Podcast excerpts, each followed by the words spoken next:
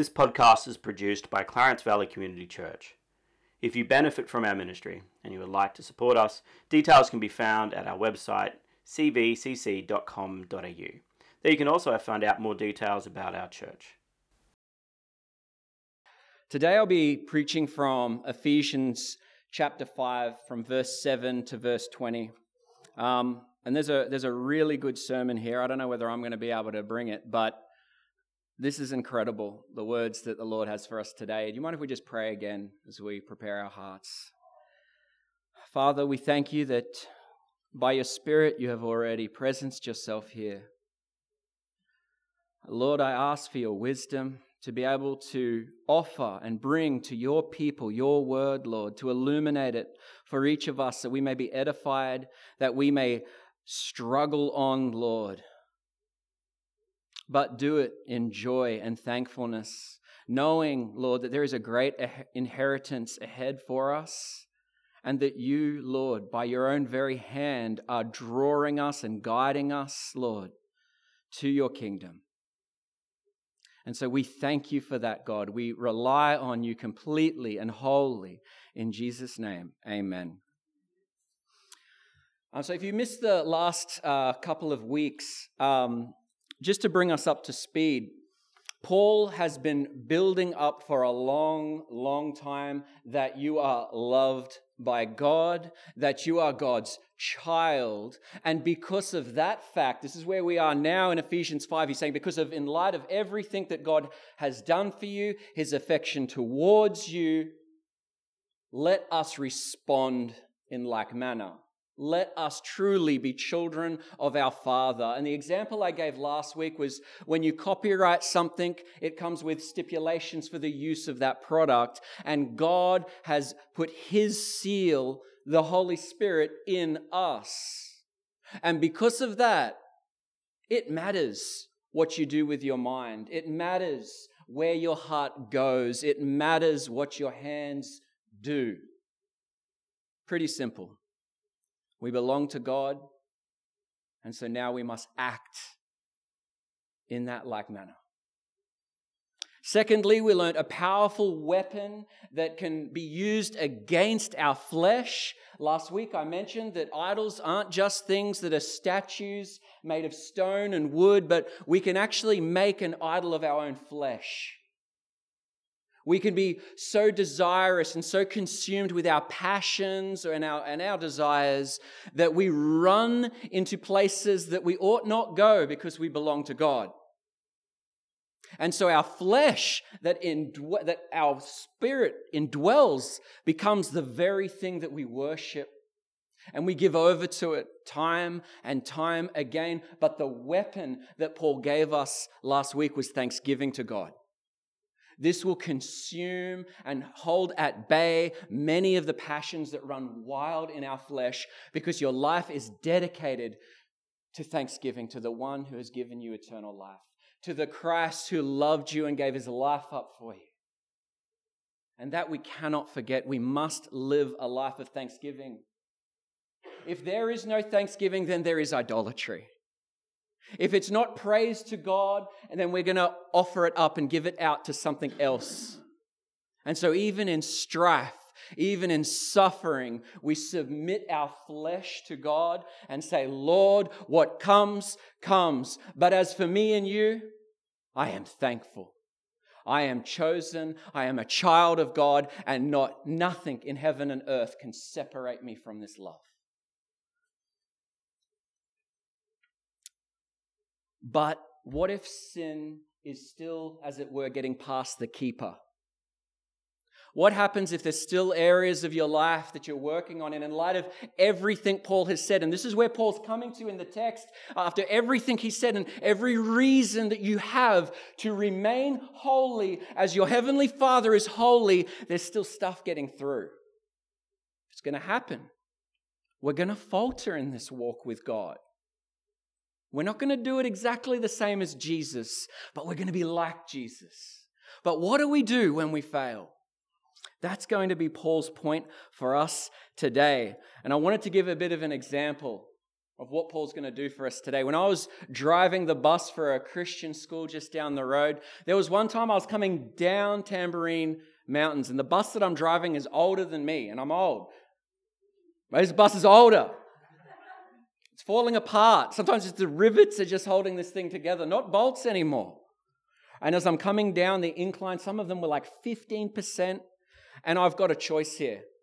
Do I destroy the gearbox whilst trying to keep it in a low gear to go down slow, and it's just over-revving? Or do I keep slamming the brakes down, but after a while in buses, brakes don't work anymore once they get too hot? And I'm coming up to a T-intersection, and I've lost my brakes, all but gone. I'm smelling the transmission. It's about to blow. Either way, it's going to end up bad for me. And at this T-intersection, I've got cars coming 80 kilometers an hour, and this is the one thing going through my mind. Thank God for the handbrake. Thank God there is one more thing that's separate from everything else that I can just pull, and we will see what happens. I'm looking at some, and some have had this experience. And this is what Paul's going to give us today, the handbrake. Everything's failing. Everything's falling apart. And I promise you this, the front wheels went over the stop line, but it stopped, and the cars are whooshing past. It wasn't an empty street. And side note, there were no children. It was just me on the bus, so it was a bad day. But those times as Christians that we have given Satan a foothold in our life, and this was Paul's warning 2 weeks ago, we can give Satan a foothold with the sin in our life, or we can be grieving God's Spirit in our life, and just remembering, what does the word grieving mean? I couldn't get this out of my head as I was preparing that 2 weeks ago. The Spirit of God is, as it were, weeping over the sin in your life. And so God feels a million miles away, weeping over your sin, and you've just given Satan's claws. You've given his ability to take a place in your life. What do you do? What do you do? As it is written in James chapter 1, verse 14, each person is tempted when they are dragged away by their own evil desire and enticed. Then after desire has conceived, it gives birth to sin, and sin, when it is full grown, gives birth to death. That should terrify us as Christians. If you let this thing go on, if you let sin take residence and place in your life, James gives us the warning that it ultimately ends in death.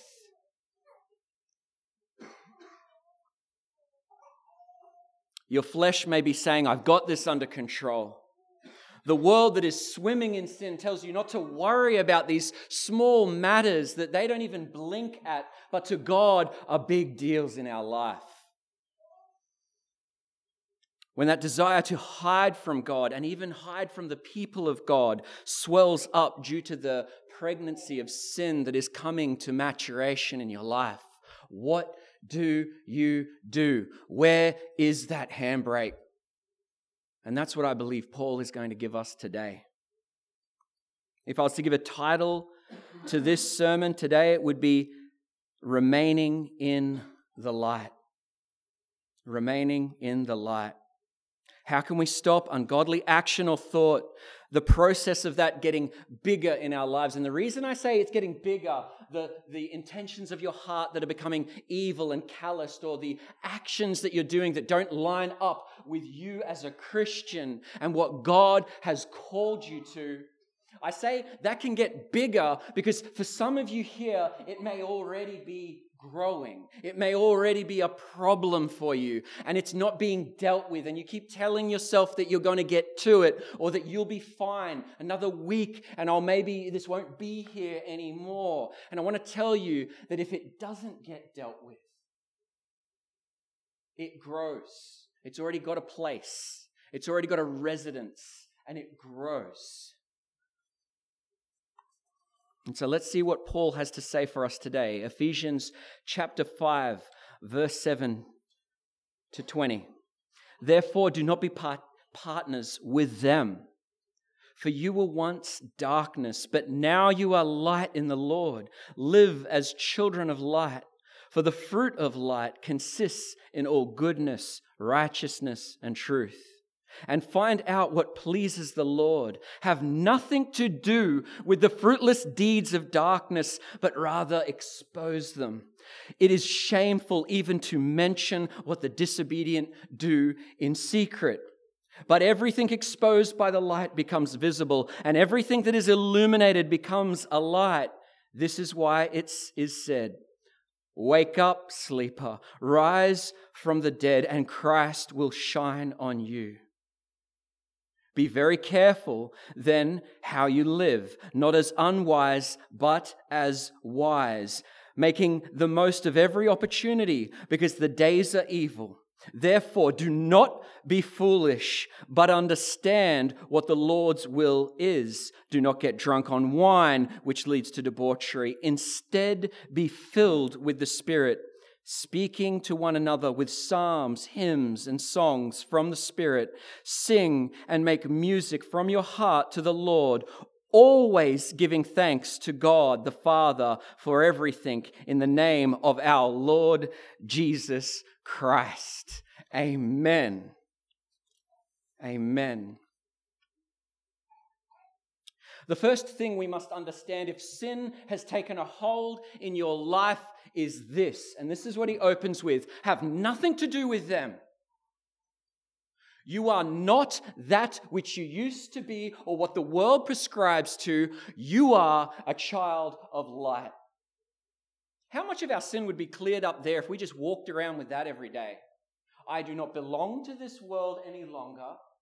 I am separated, set apart, holy and sanctifying to God. That is my life's pursuit, my objective. And so I will live toward that standard. How much sin would just wash off your back like water on a duck? Gone, dissipated, before it even gets a chance to have a second in your heart, a second in your life. It is gone because you have proclaimed who you are and whom you belong to. There's our first advice that Paul gives us. And this is more contingency before the ball of sin, as it were, makes it past the keeper.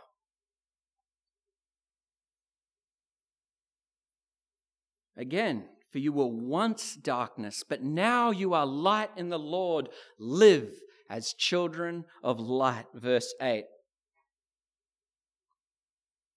And this is where so many Christians can also fall short. And if you're having a struggle and you understand what I'm talking about here, you potentially need prayer. You potentially need a lot of help. Because there are seasons in our lives as Christians, and none of us are exempt from this, but you sort of feel a bit counterfeit. Life has taken a little more than just a nip at you or a grab at you, but it's seizing your throat, and you no longer feel the joy and countenance of being in the presence of the Holy Spirit, but then you're not really getting complete and utter joy from the world. You know, sin promises you, I'll give you satisfaction. I'll give you the desires of your heart. But for a Christian who feels the Holy Spirit, knows the presence of the age to come, we never really get given that opportunity again to completely and wholly swim in sin without any conscience. And so you're somewhere in the middle and you need help. It's a horrible place to be, not enjoying God and not enjoying the world. What a wretched existence, because you were born again for one place, and that was to be in the loving presence of God, and it's begun now. Have fellowship with the Holy Spirit, but that is impossible when the Spirit that you're meant to be having fellowship with is grieved. What hope do you have of enjoying that? You imagine coming home to your best friend, your mother, your father, your partner, and they're bawling their eyes out and you're trying to enjoy time with them. Would we even contemplate that? What would be the first thing you would do if you see a loved one crying in the corner? You'd go over and you'd restore the relationship before you enjoy the relationship. Do we treat God any different? Do we think that God will just put up with these areas of our life that are not submitted to Jesus? Leave the Spirit of God weeping, grieved, and we'll just go on? I know many of us, maybe all of us, have done this at some time or another. We've gone ahead thinking it'll be okay. But things are not right and your relationship is not right. You need to restore that. You need to bring that back into balance and then enjoy the Lord. But instead of living this quasi-life, one foot in heaven, one foot in the world, let us remember back to Ephesians chapter 2, verse 10. For we are God's handiwork, created in Christ Jesus to do good works, which God prepared in advance for us to do. That's your prerogative. And if that's not happening, there may be issues. There may be relational issues. And you need help. But as God's child, for those who are walking in love, who are enjoying fellowship with the Holy Spirit, verse 9 gives us the answer of what that looks like. I'm not here trying to guilt anybody. I'm not here trying to give anybody a hard time or say you're falling short or there's some issue with your walk with God. That's not what I'm here to do. Because I told you there's three options really. You could be in the world, you could be somewhere in the middle, or you could be walking faithfully with God. But if you're feeling conviction, speak to your Father. Deal with it. But verse 9 gives us the answer of what it looks like when we're enjoying the countenance of our God, His face shining upon us. It says, all goodness, righteousness, and truth. These are the fruits that overflow abundantly. And we sort of get that feeling from the fruits of the Spirit when the Spirit's indwelling and you're conquering the flesh and you're walking in the Spirit, being led by the Spirit. And these are just some of that fruit that you're enjoying as a byproduct. We don't come to this and go, I've got to be better, I've got to be good, I've got to be good, I've got to be righteous, I've got to be righteous. I need to tell more truth, I need to have more truth. No, these overflow and spring from a heart. The well is fresh water, not salt.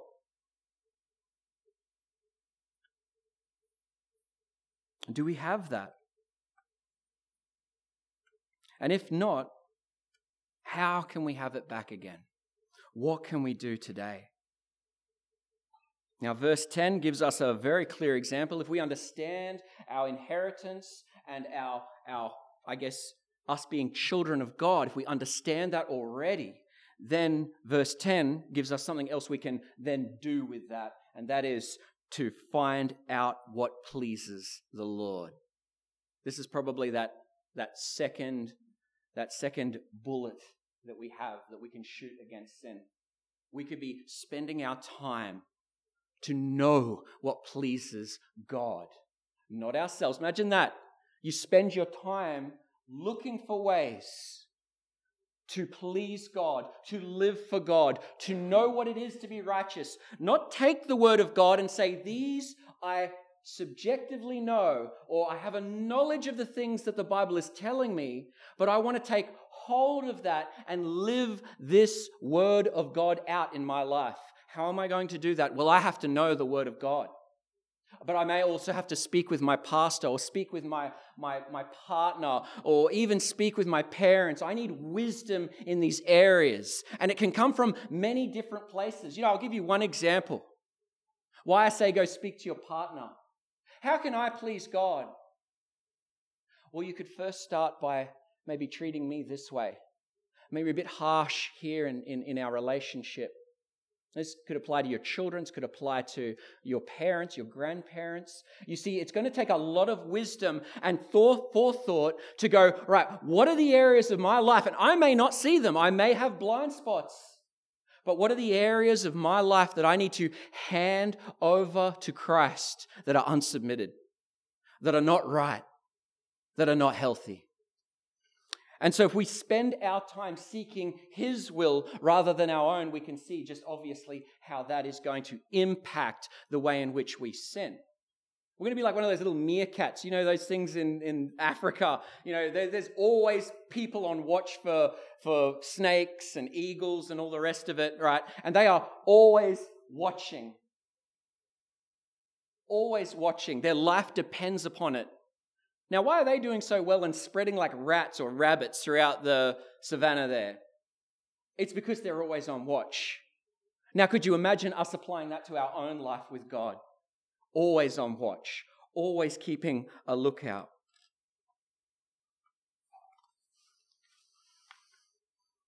And Christ has given us all ability to accomplish that. Imagine if I was to say to you, okay, your priority in life is to seek the will of God, and God will make sure the food comes when it needs to come. You want clothing? You need anything to just get along? God will give you everything you need to accomplish His ends in your life. Some of the biggest words Christ said, these big promises. What did He say? Seek first His kingdom and His righteousness, and all these things will be given to you as well. Clothes, food, provision, what we need. Imagine that. God gives you a promise. He says, just seek me. Seek the establishment of my kingdom on this earth. Live for me, and I'll look after you.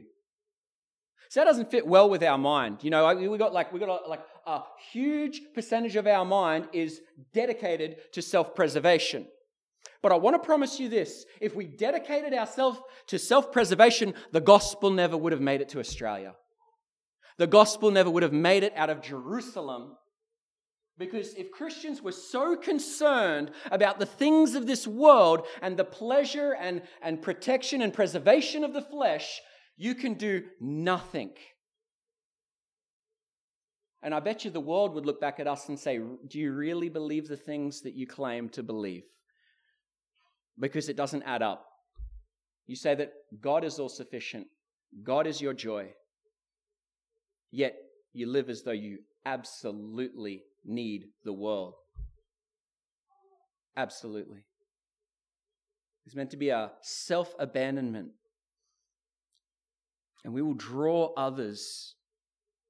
We will draw others. Now, James 1, verse 5 says, if any of you lacks wisdom, you should ask God, who gives generously to all without finding fault, and it will be given to you. Is that second promise, isn't it? I will take care of your every need, and if you but ask me, I will give you the wisdom that you need. Not the wisdom of this earth, maybe how to get prosperous and how to live an extra 5 years if you eat this certain food or something like that. But I'm going to give you wisdom, godly wisdom, that is going to allow you to serve me in greater capacity. We do live by a standard of wisdom in this world. We're not flippant completely with things. We respect what God has given us. But are we asking God? Are we asking Him, how am I going to be able to serve you and live for you and know your will? Let's ask Him, who has called us to this great task. You'll notice a seasoned Christian who practices this well, gives the reins to God, is obsessed with the Lord, and it's almost like God's taking the wheel. You know what I mean? God's in control of my life, and I'm trusting Him thick or thin. It's about Him and me, and that's it. Everything else is secondary.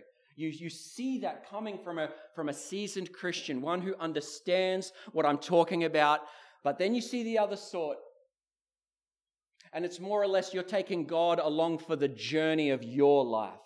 He's in the passenger seat. You're directing, you're influencing, you're making the final decision, as it were. That's just a distinction I wanted to put out there for us today and assess our heart. Are we pleading for wisdom? Is our first priority His kingdom and righteousness, seeking His will over our will? Because you know what? He sought your good instead of his good when Christ hung on that cross. He was thinking of the betterment of you and your eternal soul, where you'll be in the future, rather than thinking of himself. And I praise God that Jesus isn't like a human, like one of us. He didn't even deserve to be there. But he went through that in order to give us a future. You know, when we give, any of us give money to a charity or something, maybe it's a little less than local. Like, let's say you give money overseas. You know, what are you hoping happens with that money that you give overseas? Now, I'm hoping there's not a pastor who's putting his feet up by the beach and sipping pina colada and enjoying his life with the money that I'm thinking is going to, let's say, feed orphans or go and feed the poor, build homes for people and definitely see the gospel proclaimed in whatever act of charity we're doing. Is it unfair to say that maybe Christ was having that same thought when he was dying on the cross, or when he was living his life for you? Was he thinking, I want to go through all of this to give them an easy life, to allow them to just enjoy their time, put their feet up, relax, take it easy?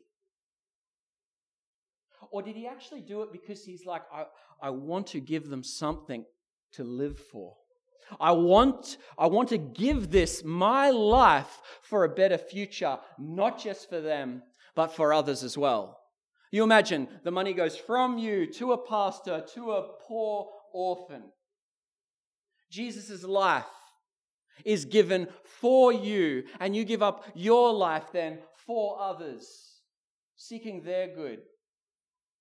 Because if you want to seek the Lord's will, you first seek the betterment of others as well. Love the Lord your God with all of your heart. Love your neighbor as yourself. And so this will consume a large portion of your time. And here's the key, the big one, the breaking the cycle of sin that I was telling you about. You may have heard all of this and you're like, yeah, Dan, I'm in. I am ready to serve with a whole heart. I want to know the will of God and I want to go for it. But I've still got these issues in my life. I've still got this sin. Satan still has a foothold, and I've grieved the Holy Spirit. Let's come into the answer to that. That's what we're here for. Have nothing to do with the fruitless deeds of darkness, but rather expose them. It is shameful even to mention what the disobedient do in secret. But everything exposed by the light becomes visible, and everything that is illuminated becomes a light. That is why it is said, "Wake up, sleeper, rise from the dead, and Christ will shine on you." Dan, how does that help me? I'll explain. When he is mentioning, it is shameful even to mention what the disobedient do in secret. Most people don't put their shame out on display. Some do, and the society is going that way. Shame is just out on display. But most people are a lot worse behind closed doors than they are in the general populace. Now, I believe that Paul here is referencing those false teachers that we were talking about last week, who would look to, and they've done this for thousands of years, and even throughout the history of Israel, come into the church, come into the community of God, and they tell you, God doesn't take sin that seriously. Relax, take it easy. God, yes, he's holy, but he's got lots of grace and mercy there for you, so you can just live the way you like. Paul says it's like they use grace, the death of Jesus and his resurrection, they use that as a license to sin rather than a call to holiness. And so I believe that he is mentioning those and he's saying, stay away from them, and it's a lot worse behind closed doors than whatever you think you're seeing here on the outer of these people who would look to lead you astray. But verse 13 gives us the answer. But everything exposed by the light becomes visible, and everything that is illuminated becomes a light. What do you need to do with your sin? How do you need to conquer it? Well, the same way you came into the faith. How did you come to Jesus? Well, I repented of my sin and and I believed. You see, where Satan gets that foothold, where he gets his talons into your life, is when you stay quiet, when you allow things to fester until they get out of control, and now you're so ashamed that you can't bring it to anybody. But remember I said at the start, it only gets bigger. If you're failing to deal with it now, you're not going to have some miraculous thing happen tomorrow if you think you're going to avoid bringing it out into the light. Now, what does that mean? Well, it may mean just bringing it generally to God, surrendering it to God. But you might not be in a position where you can go on your knees and cry, beg, and plead that God forgive you for that sin. Has anybody had that before? You've got some real issues in your life and you're like, God, do you have this one? You know what I mean? Like, I'm just giving an over-exaggerated example here, but like, God, you're going to be right with this, hey? Like, you're going to forgive me anyway at the end of the day, so we'll be right. Like, your repentance isn't godly. It's not a godly repentance that leads to eternal life, but it's rather earthly. And so the cycle of sin continues and gets worse and grows bigger and like a wounded animal. This is a Christian in this state, like a wounded animal, you're limping along. But you see other Christians, or you go to your workplace and you puff your chest out and you look like everything's okay, but it's not. And so bring it out into the light. And if bringing it to God is not working for you, if you're still struggling a year, a month, a week later, bring it to others for prayer. This is jarring to people in the West. We are so individualistic and we are so scared that our hidden sins and our private life will be exposed to somebody that we'd rather just try and cop it or deal with it or hope it gets better. How's that working for you if you're struggling in this area? Here's some of the most shameful moments of my life is going to my wife and saying that I've stuffed up. I've made a mistake. You know, the first thing you fight there is pride. Before I even get to the sin in my own heart, I need to fight another sin that's crept in because of what I've done. That's pride. I thank God that I am done with this soon. Like Paul, I sometimes feel like I would rather be with Jesus, but the only reason I'm here right now living and breathing is because of your faith. I'm not saying that just for me as a pastor. I'm saying that's how we should all feel. I'd rather be with Jesus. I don't want to fight this sin anymore. I'm sick of Satan and his devices. I'm sick of the weakness of my own flesh. I just want to be with the Lord. I don't want to fight anymore. But what does Paul say? But because of you, I'm going to stick around. I've got something to live for, and it's your faith. Yet all too often we can fall into the trap of it's, yeah, their faith, but also I've got to get the desires that I need to keep me propped up and functioning well. So where Christ was selfless, we can be quite selfish. And so we're fighting sin on many levels to repent out in the open to other people. We need to sort of, I guess, trust our brothers and sisters in Christ as well. Go to someone you know and love. And just open up and just say, this is the situation. But you might think to yourself, but it's so bad. I'm so far gone that if you were to find this out, you would reject me. And if any Christian, this just happened the other day somewhere else, if any Christian treats you like Satan would treat you when you bring sin to them, man, there's some issues in that person. Like what I'm talking about is this. You come to a beloved brother or sister in Christ and you say, look, I've been trying to give this over to God. It's not working. I need your prayer and I need you to keep me accountable. And then they say, yeah, that's your problem. I don't struggle with that. Yuck. What? You know, that's the sort of reaction we expect from some people.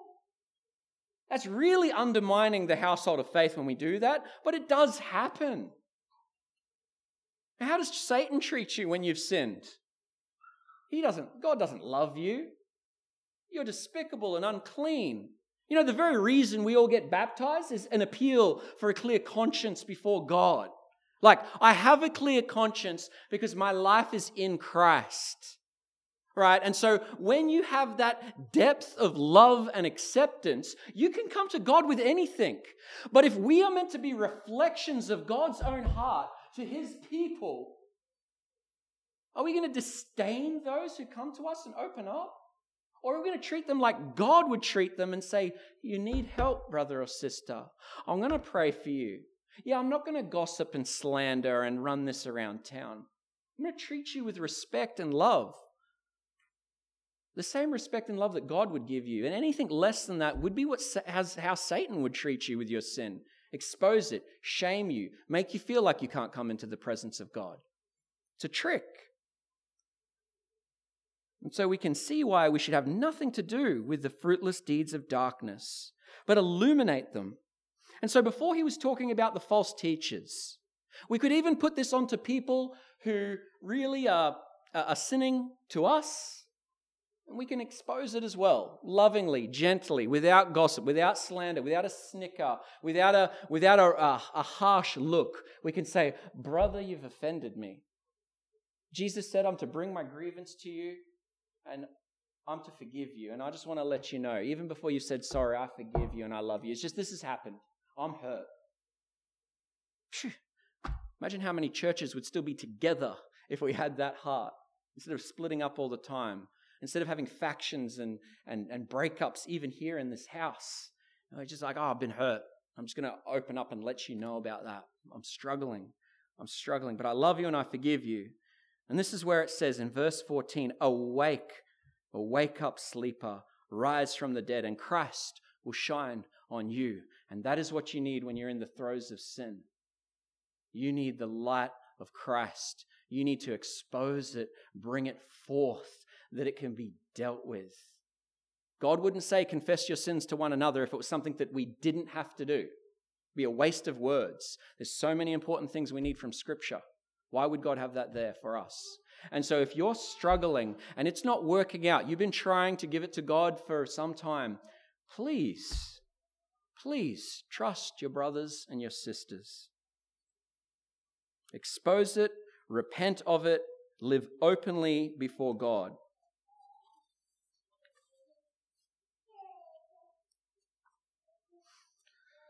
Therefore, verse 15, be very careful then how you live, not as unwise, but as wise, making the most of every opportunity, because the days are evil.